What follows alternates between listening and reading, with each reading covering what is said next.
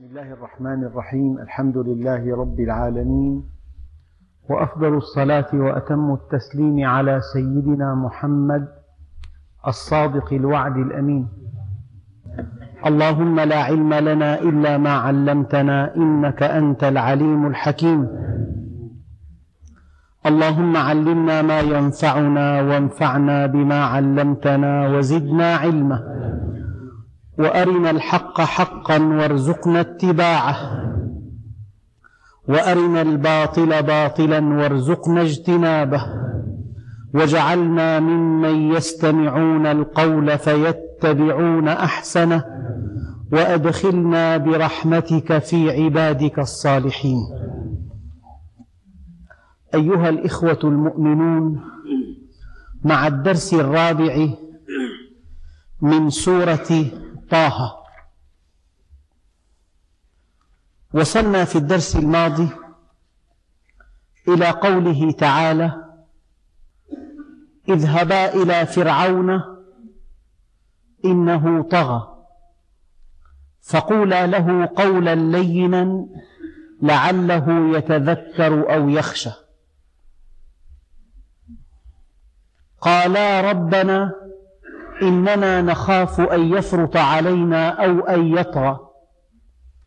قال لا تخافا إنني معكما أسمع وأرى. أذكركم أيها الإخوة بقوله تعالى وقال الله إني معكم. نريد أن نخرج من هذه الآية إلى قاعدة. معية الله سبحانه وتعالى معية نصر وتأييد ودفاع ومعونة. هذه المعية لكل مؤمن لكن لها ثمن. توضحها الآية الكريمة. وقال الله إني معكم لأنه إذا كان الله معك فمن عليك وإذا كان عليك فمن معك. ما من شيء على وجه الأرض أعظم منالا من أن يكون الله معك. هل في الأرض كلها؟ بل هل في الكون كله؟ جهة تستطيع أن تنال منك. إذا كان الله معك إذا كان الله معك فأنت أقوى الأقوياء. إذا أردت أن تكون أقوى الناس فتوكل على الله. وإذا أردت أن تكون أغنى الناس فكن بما في يدي الله أوثق منك بما في يديك. فربنا سبحانه وتعالى في آية أخرى يوضح لنا ثمن هذه المعية. الخلق كلهم سواء عند الله عز وجل. لا تنسوا أن سيدنا عمر رضي الله عنه حينما أرسل سيدنا سعد سعدا بن أبي وقاص قال له يا سعد لا يغرنك أنه قد قيل خال رسول الله فالخلق كلهم عند الله سواسية. ليس بينه وبينهم قرابة إلا طاعتهم له. الذي يرفعك عند الله طاعتك حجمك عند الله بحجم عملك. أنا جد كل تقي ولو كان عبدا حبشيا. سلمان منا أهل البيت. نعم العبد صهيب أبو سفيان وقف بباب الخليفة عمر رضي الله عنه ساعات طويلة فلم يؤذن له. وكان يرى صهيبا وبلال يدخلان ويخرجان من دون استئذان. آلمه ذلك. فلما دخل على الخليفة عمر رضي الله عنه قال زعيم قريش يقف في بابك ساعات طويلة وصهيب وبلال يدخلان بلا استئذان؟ قال أنت مثلهما؟ عظمة الإسلام أن الناس كلهم سواسية كأسنان المشط إن أكرمكم عند الله أتقاكم. اسمعوا وأطيعوا ولو تولى عليكم عبد رأسه كالزبيبة. أنا جد كل تقي ولو كان عبدا حبشيا. هذه مبادئ الإسلام. فإذا أردت معية الله عز وجل إذا أردت نصره تأييده معونته توفيقه أن ينصرك على من عاداك فهذا هو الثمن. ادفعه واقبض هذه النتيجة. وقال الله إني معكم. بشرط لئن أقمتم الصلاة هؤلاء الذين جاءوا بعد عصور التألق والازدهار وصفهم الله عز وجل فقال فخلف من بعدهم خلف أضاعوا الصلاة واتبعوا الشهوات فسوف يلقون غيا يعني شر يعني قهر ولن يجعل الله للكافرين على المؤمنين سبيلا. إذا كنت معه وقد أقمت الصلاة وآتيت الزكاة وآمنت برسله ونصرتهم. يتخلى عنك؟ والله الذي لا إله إلا هو. زوال الكون أهون على الله من أن يكون ذلك. وقال الله إني معكم لئن أقمتم الصلاة وآتيتم الزكاة وآمنتم برسلي وعزرتموهم وأقرضتم الله قرضا حسنا. هذا هو الثمن. ادفعه واقبض النتيجة. قالا ربنا إننا نخاف أن يفرط علينا أو أن يطغى. قال لا تخافا إنني معكما. أسمع وأرى. هو السميع البصير. وهو معكم أينما كنتم. يا موسى أتحب أن أسكن معك؟ فصعق هذا النبي الكريم. وكيف ذلك يا رب؟ قال أما علمت أنني جليس من ذكرني؟ وحيثما التمسني عبدي وجدني؟ إنني معكما أسمع وأرى. هذا حال المراقبة. يتحدث عنه بعض الصوفيين. أن تحس أن الله معك دائما. اعبد الله كأنك تراه. فإن لم تكن تراه فهو يراك. فأتياه فقولا إنا رسولا ربك فأرسل معنا بني إسرائيل ولا تعذبهم قد جئناك بآية من ربك والسلام على من اتبع الهدى التلطف في الدعوة إلى الله ألا تواجه الإنسان ألا تواجهه بأخطائه. استخدم ضمير الغائب. هكذا فعل هذا النبي العظيم. إنا قد أوحي إلينا أن العذاب على من كذب وتولى. يا فرعون إنا قد أوحي إلينا أن العذاب على من كذب وتولى. هذا الذي يواجه الناس بأخطائهم يقول له أنت فاسق أنت كافر. هذا أسلوب لا يرضاه الله عز وجل لأنه من أمر بمعروف فليكن أمره بمعروف. ولو كنت فظا غليظ القلب لانفضوا من حولك.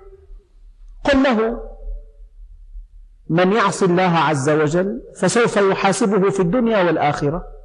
استخدم قاعدة استخدم ضمير الغائب ولا تستخدم الضمير المخاطب. إنه قد إنا قد أوحي إلينا أن العذاب على من كذب وتولى. قال فمن ربكما يا موسى؟ من ربكما يا موسى؟ جاء الجواب بإيجاز رائع. قال ربنا الذي أعطى كل شيء خلقه ثم هدى. ولقد خلقنا الإنسان في أحسن تقويم. خلق له عينين. خلق له عينين ليرى بهما كل شيء. الأشياء بأحجامها وألوانها وأبعادها. الطولية والعرضية والعمقية. يرى الإنسان بعينيه الأبعاد الثلاث. ولسانا وشفتين وباللسان ينطق. ويعبر عن آرائه وعن أفكاره وعن مشاعره. وبالشفتين يلتقم ثدي أمه. الله سبحانه وتعالى خلق الإنسان في أحسن تقويم. جعل له هيكلا عظميا وجعل له عضلات تحرك العظام وجعل لهذه العضلات أوتارا وجعل الشرايين والأوردة وجعل القلب والرئتين وجعل المعدة والأمعاء وجعل جهاز الإفراز وبث في هذا الجسم الأعصاب والغدد الصماء بحيث يعد الإنسان أعقد آلة على وجه الأرض. أعقد آلة على وجه الأرض. أكثر الأعضاء تعمل ليلا نهارا بلا كلل ولا ملل. تنام أنت والدماغ يقظان. يقلبك في الليل ذات اليمين وذات الشمال. الهضم يعمل وأنت نائم. والتنفس يعمل وأنت نائم والقلب يضخ وأنت نائم وأعمال معقدة لا يعلمها إلا الله كلها تكون وأنت نائم. من ربكما يا موسى؟ من جعل هذه العين ترى ثمانمائة ألف درجة من اللون الواحد؟ عين الإنسان تستطيع أن تميز بين لونين من ثمانمائة ألف لون بهذه الدقة البالغة. عين الإنسان ترى الشيء بحجمه الطبيعي. أذن الإنسان تلتقط أدق الأصوات. لك ذاكرة سمعية تعرف بها أصوات كل من حولك. لأول وهلة تسمع هذه المخابرة فتقول فلان كيف عرفت أنه فلان؟ لولا أن لك ذاكرة سمعية وذاكرة شمية وذاكرة بصرية وذاكرة أسماء وذاكرة أرقام وذاكرة طعوم. من ربكما يا موسى؟ ربنا الذي أعطى كل شيء خلقه ثم هدى. لماذا لم يجعل الله عز وجل في الشعر أعصاب؟ لو كان في الشعر أعصابا حسية لو كان في الشعر أعصاب حسية لكان الإنسان بشكل مخيف لأنه لن يستطيع أن يحلق شعره. يحتاج إلى عملية جراحية إلى تخدير. ألم نجعل له عينين؟ قتل الإنسان ما أكثره من أي شيء خلقه؟ من نطفة خلقه فقدره ثم السبيل يسره. آلية الولادة لو اطلعتم عليها لكانت أعظم آية من آيات الله عز وجل. هذا الرحم الذي جعله الله في قرار مكين وجعله يتسع من سبعة سنتيمتر مربع إلى 3500 سنتي يعني مئات بل ألوف الحجوم الكبيرة. يتسع لهذا الجنين ثم يتقلص تقلصا لطيفا. ليدفعه إلى خارج الجسم في الوقت المحدود. فإذا خرج الجنين إلى خارج الرحم انقبض هذا الرحم انقباضا شديدا ليسد الشرايين المفتوحة التي لولا انقباضه لولا انقباضه لماتت الأم من شدة النزيف. من رتب هذا؟ من هيأ هذا؟ من سير هذا الجنين؟ من جعل اللبن يخرج لهذا الطفل في الوقت المناسب. معيرا مع في كل يوم من أيام نموه. باردا في الصيف دافئا في الشتاء. معقما فيه كل مناعة الأم. ألم نجعل له عينين ولسانا وشفتين وهديناه النجدين. لو أمضيت الحياة كلها في الوقوف على دقائق خلق الإنسان لما انتهيت منها. أليس خلقك أنت؟ أليس خلق ابنك الذي تعرف كيف كان؟ أكبر آية دالة على عظمة الله عز وجل. من ربكما يا موسى؟ ربنا الذي أعطى كل شيء خلقه. ربنا عز وجل يقول إنا كل شيء خلقناه بقدر. لهذه العين عتبة تقف عندها. فلو أنك لو أن هذه العتبة ارتفعت لرأيت في هذا الكأس من الماء ألوف الألوف من الكائنات الحية. لعزفت نفسك عن شربه. لكن, لكن الله عز وجل لحكمته البالغة جعل البصر يقف عند حد وجعل السمع يقف عند حد. لو أنه أسمعك كل شيء لسمعت حركات الأحشاء فلا تنام الليل. من ربكما يا موسى؟ الأعصاب جعلها بحساسية معينة فلو زادت لاختل نظام الحياة. هذا خلق الإنسان فماذا عن خلق الحيوان؟ الجمل أفلا ينظرون إلى الإبل كيف خلقت؟ من جعل له هذا الخف ليستعين به على السير في الرمال؟ من جعل لعينيه جفنين؟ جفنا يقيه دقائق الرمل إذا ثارت من جعل لأذنه ساترا أيضا يقيه ثورة الرمال إذا ثارت من جعل الجمل يتحمل العطش أشهرا طويلة. ألم نجعل له أفلا ينظرون إلى الإبل كيف خلقت؟ من جعل الجمل يستطيع أن يحيا سنوات من دون طعام. يستهلك سنامه كله. شيء يأخذ بالألباب. انظر إلى الطائر. كيف يطير؟ أولم يروا إلى الطير فوقهم صافات ويقبضن ما يمسكهن إلا الرحمن. انظر إلى الأسماك. كيف تسبح في الماء؟ لماذا خلق الله لها هذه الزعانف؟ إنها أدوات توجيه وأدوات توازن. وأدوات تحريك. تحريك وتوجيه وتوازن. من جعل لهذه السمكة مقياس ضغط؟ تعرف أين هي من من من الماء؟ هل نحو السطح أقرب أم إلى القاع أقرب؟ يعني يقدر علماء الأحياء أن في البحر مليون نوع من السمك. مليون. ألف ألف. لو اطلعتم على بعض كتب البحار أو على بعض المصورات لرأيتم العجب العجاب. سمك لطيف سمك للزينة سمك كبير حوت ضخم يزن مئة وخمسين طنا. حوت الأزرق. يعني الأرقام خيالية. خمسين طن من الدهن في هذا الحوت. تسعين برميل زيت يعطينا. إيه، أعطى كل شيء خلقه ثم هدى. الطير السمك هذه الحيوانات الأليفة من جعلها مذللة؟ وذللناها لكم. لو أن الله عز وجل ركب في الغنمة أخلاق الضبع هل بإمكان الناس أن يرعوا الغنم؟ من جعل هذه الغنمة مذللة؟ وجعل هذا الجمل مذللا. من جعل الجمل له عينان تريانه الصغير كبيرا والبعيد قريبا. الله سبحانه وتعالى.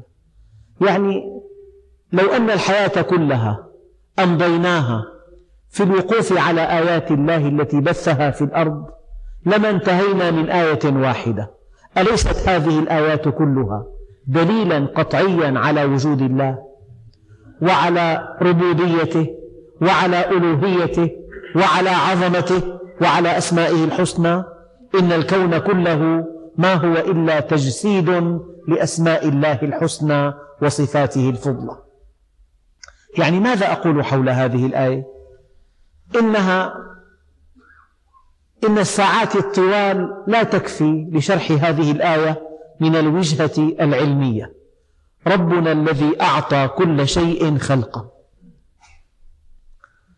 يعني السمع له درجة البصر له درجة الحس له درجة. آلية النطق من خلقها؟ كيف تتكلم؟ وكل حرف يحتاج إلى سبعة عشر عضلة تأخذ وضعا معينا حتى يخرج هذا الحرف. فإذا كان في الكلمة خمسة أحرف فهل بإمكان الإنسان المتكلم أن يضبط أمره هو؟ أم أن الله سبحانه وتعالى هو الذي ينطقه؟ ولولا أن الله تولى عنه تحريك هذه العضلات لما أمكنه أن ينطق بكلمة واحدة. ربنا الذي أعطى كل شيء خلقه يعني كل مخلوق جهزه ببنية ببنية وطبيعة ونفسية وأجهزة وأعضاء تناسب مهمته في الحياة. كل مخلوق من دون استثناء جهزه الله ببنية وطبيعة ونفسية وقدرات وإمكانات وأجهزة وأعضاء تتناسب مع مهمته تماما. ثم هدى وبعدئذ هداه إلى تحقيق مهمته على وجه الأرض. فالإنسان زوده بهذا العقل القوة الإدراكية ليهتدي به إلى الله عز وجل. والحيوان جهزه الله بهذه الغريزة وهي من أعقد الأفعال لكنها مجهزة تجهيزا تاما من دون جهد أو تعلم. من جعل سمك السلمون مثلا؟ ينطلق ينطلق من أعالي الأنهار في أمريكا. ويسير باتجاه المحيط الأطلسي. ثم يتجه نحو غرب أوروبا وهنا يفرخ صغارا. هذه الصغار بعد وقت معلوم تتجه إلى مسقط رأس أمها. من دل هذه السمكة؟ العجماء. إلى الطريق المؤدي إلى مصب الأمازون مثلا. شيء فوق إدراك البشر. قبطان معه شهادة عليا في علم البحار وتدرب في مدارس عالية المستوى قد يضل الطريق. هذه سمكة تحت الماء تتجه من شرق من غرب أوروبا إلى مصب الأمازون. لو, غير لو أضافت إلى زاوية اتجاهها درجة واحدة لجاءت في أمريكا الشمالية. من هدى هذه السمكة إلى إلى منابع الأنهار؟ ثعبان الماء الذي يخرج من من ينابيع النيل ويتجه نحو البحر المتوسط ثم يتجه غربا إلى مضيق جبل طارق ثم يتجه شمالا على سواحل إسبانيا وفرنسا ثم يدخل في بحر المانش ليستقر في بحر الشمال. ثعبان ماء يستطيع أن ينتقل. هذه الانتقالات من دون دليل من دون بوصلة من دون خرائط ثم هدى. هذه الطيور التي تهاجر عشرات الألوف من الكيلومترات. بعض أنواع الطيور يهاجر إلى منطقة تبعد عن مستقره سبعة عشر ألف كيلومتر. يطير طيرانا متواصلا يزيد عن ست وثمانين ساعة من دون توقف. هل في الأرض كلها طائرة تستطيع أن تطير ستا وثمانين ساعة من دون توقف؟ من دل هذه الطيور على إلى طريقها؟ حار العلماء في ذلك. يا ترى معالم الأرض وجدوها تطير في ليلة ظلماء؟ يا ترى الشمس طارت في أيام تحتجب فيها الشمس بفعل الغيوم؟ بأي شيء تطير؟ يعني أحدث نظرية أنها تطير وفق ساحة مغناطيسية. فلما وضع لها وضعت في أماكن ذات ساحة مغناطيسية أخرى تشوشت. بعض النظريات لكن الذي لكن الجواب الشافي غير معروف تماما حتى الآن. فمن رب من ربكما يا موسى؟ قال ربنا الذي أعطى كل شيء خلقه ثم هدى.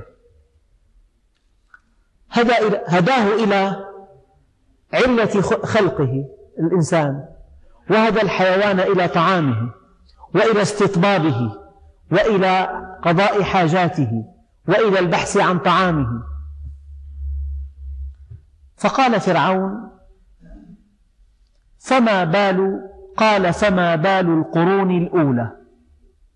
يعني الآية الأولى من ربكما يا موسى؟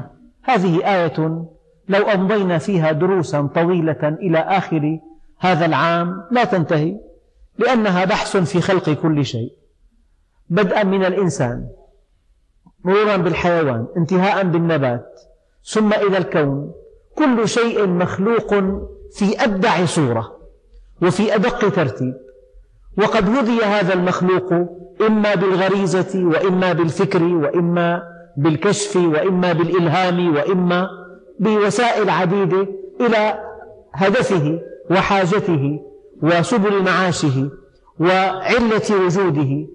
والإنسان أرقى هذه المخلوقات هداه الله إليه. لذلك أنعم عليه بنعمة الإيجاد وبنعمة الإمداد وبنعمة الإرشاد.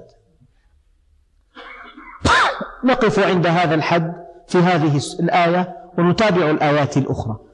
قال فما بال القرون الأولى؟ قال علمها عند ربي.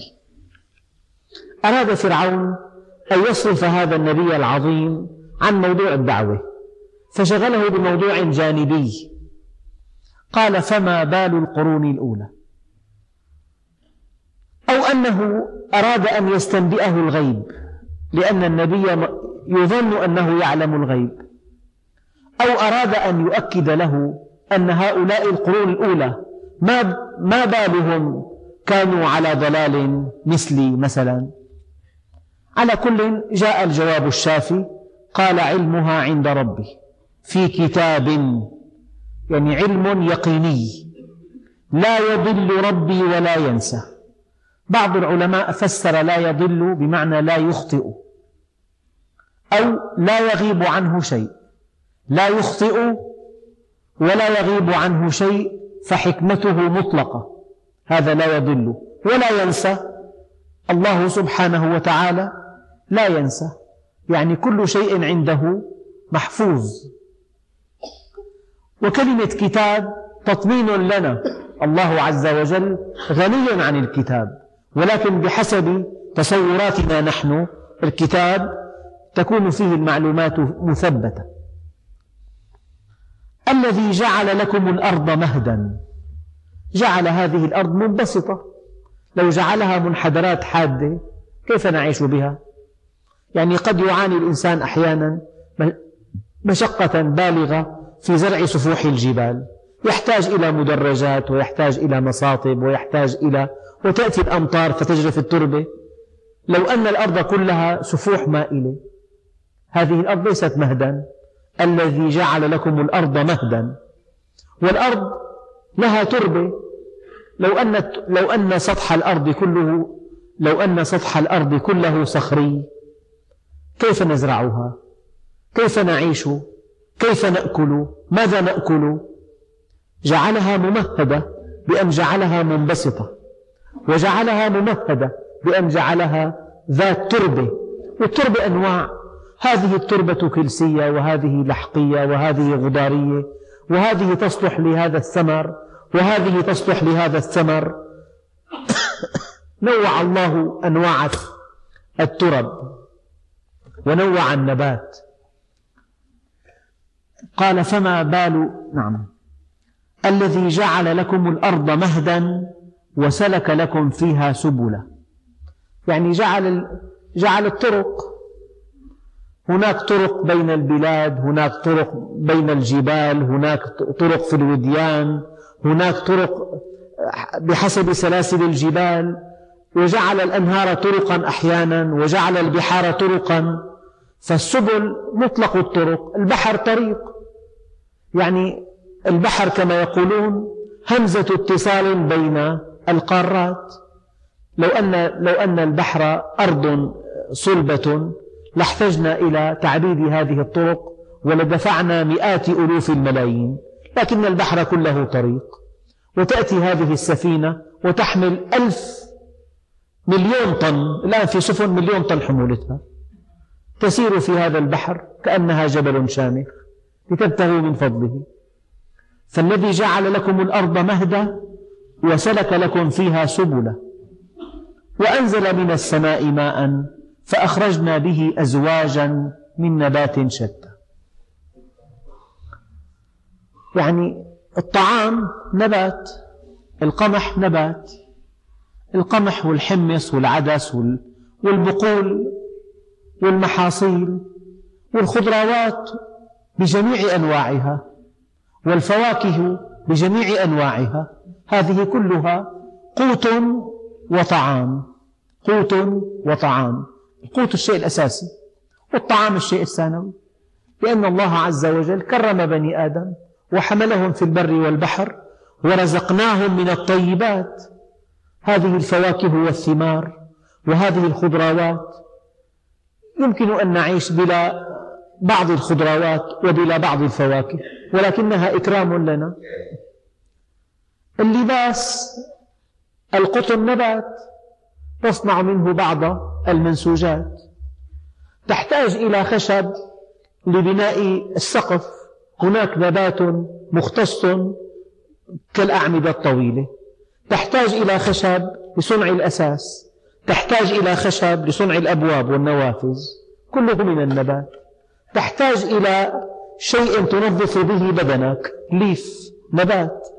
تحتاج إلى شيء تنظف به أسنانك. نبات. تحتاج إلى شيء تخلل به ما بين أسنانك. نبات. تحتاج إلى نبات يكون حاجزا بينك وبين جارك. نبات. نبات حدودي اسمه. تحتاج إلى نبات للزينة لتمتع به النظر. نبات. تحتاج إلى شجر يكون لك مظلة. دائمة الخضرة. شكلها جميل جدا. لو تأملت في الأشجار وحدها. هناك أشجار زينة هناك أشجار غابات هناك أشجار ثمار أشجار أخشاب. حدثني بعض الإخوة النجارين قال في تقريبا أتعامل أو نتعامل نحن النجارين مع مئة نوع من الخشب. طبعا سابقا. مئة نوع من الخشب.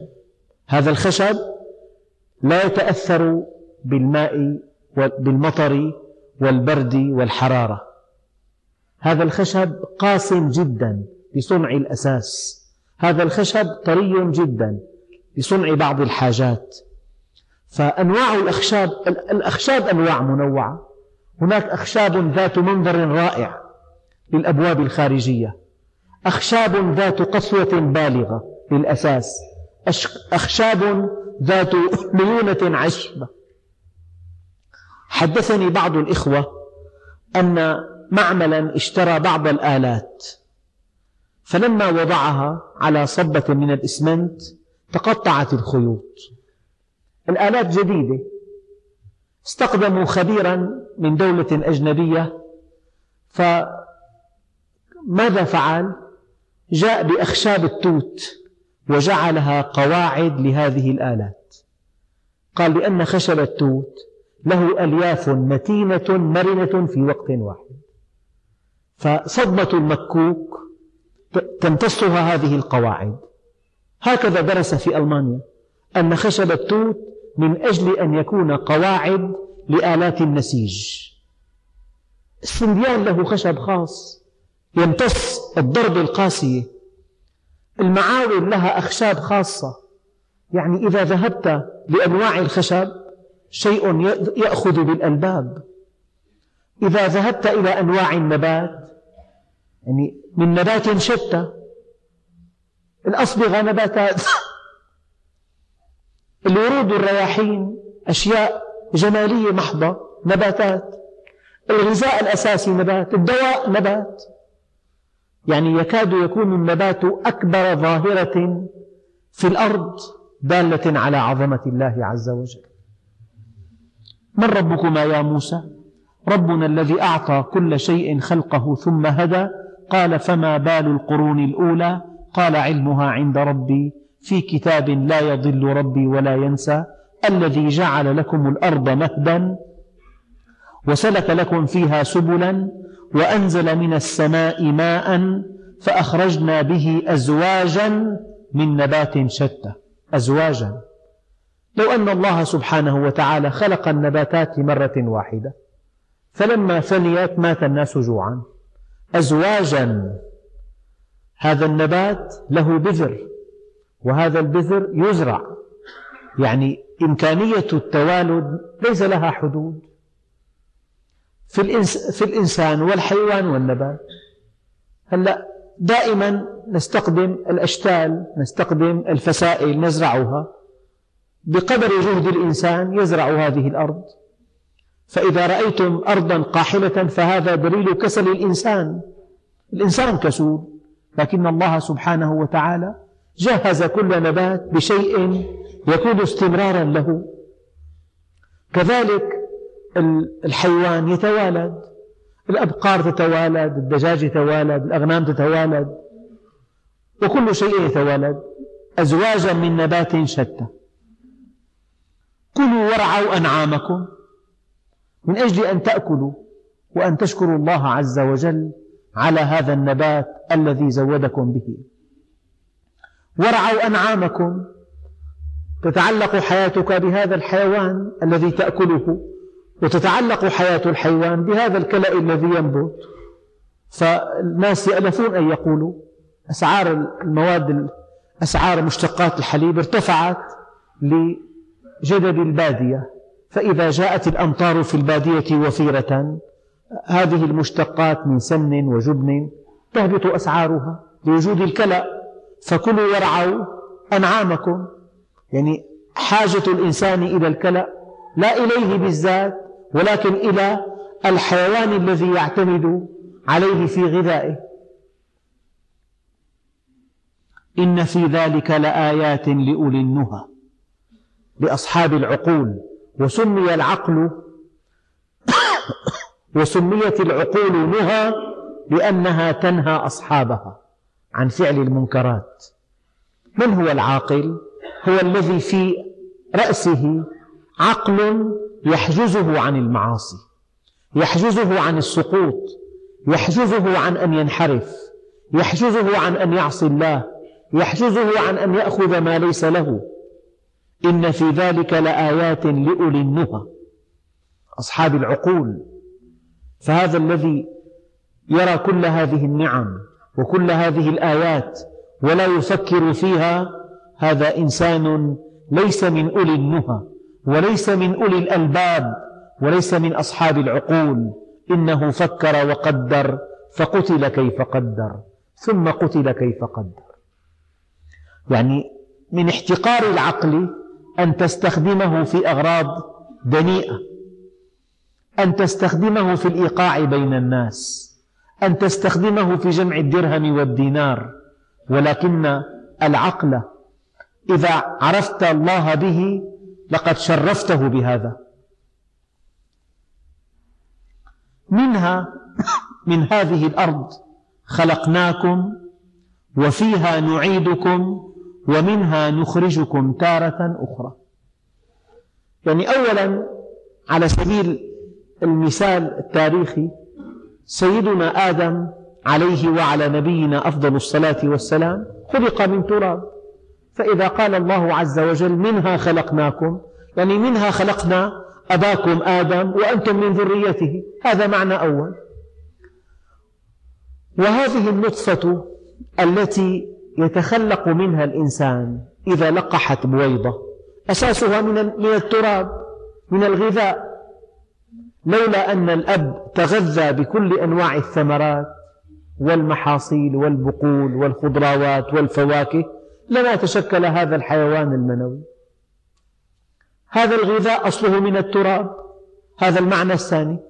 إما أن خلقنا أباكم آدم من, هذه من, من التراب أو أن الحوين المنوي الذي هو أصل الحياة إنما أصله من التراب.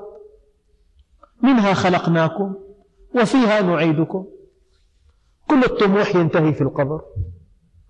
كل الثروات تنتهي في القبر. كل الآمال تنتهي في القبر. عش ما شئت فإنك ميت وأحبب ما شئت فإنك مفارق واعمل ما شئت فإنك مجزي به كل ابن أنثى وإن طالت سلامته. يوما على آلة حدباء محمول فإذا حملت إلى القبور جنازة فاعلم بأنك بعدها محمول. منها خلقناكم وفيها نعيدكم. وحينما يوضع الإنسان في قبره أول مرة يقول الله عز وجل عبدي رجعوا وتركوك وفي التراب دفنوك ولو بقوا معك ما نفعوك ولم يبق لك إلا أنا وأنا الحي الذي لا يموت. والنبي عليه الصلاة والسلام يقول